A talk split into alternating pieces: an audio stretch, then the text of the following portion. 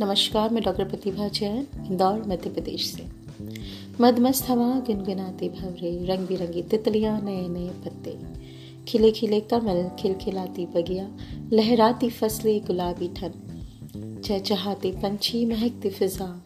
कितना मनोरम दृश्य, जवान प्रकृति, छटा सिद्धि वाकई, मौसमों का सरताज है वसंत। ऐसा प्रतीत होता है, मानो ये ऋतु प्रकृति को सजा रही है। पलाश की लाल बिंदी से, पीली सरसों की साड़ी से, हरी फ़सल की चूड़िया पहनाती रंग बिरंगी फूलों से गेसुओं को कूदती खिले खिले कमल नयन, सजा सवरा निसर्ग अपने सबसे खूबसूरत श्रृंगार में रहता है। फिजा की ये खूबसूरती मानव में नया उत्साह, नई उमंग भर देता है।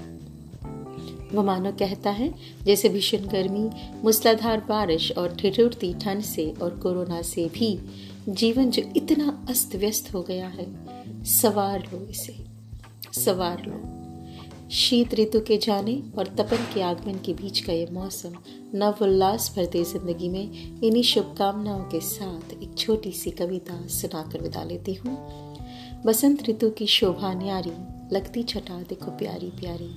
करते ज्ञान की देवी सरस्वती की पूजा, प्रेम भरे मौसम सा न कोई मौसम दूजा। वृक्ष नए नए पत्तों से लदे, हरियाली से भरे भरे।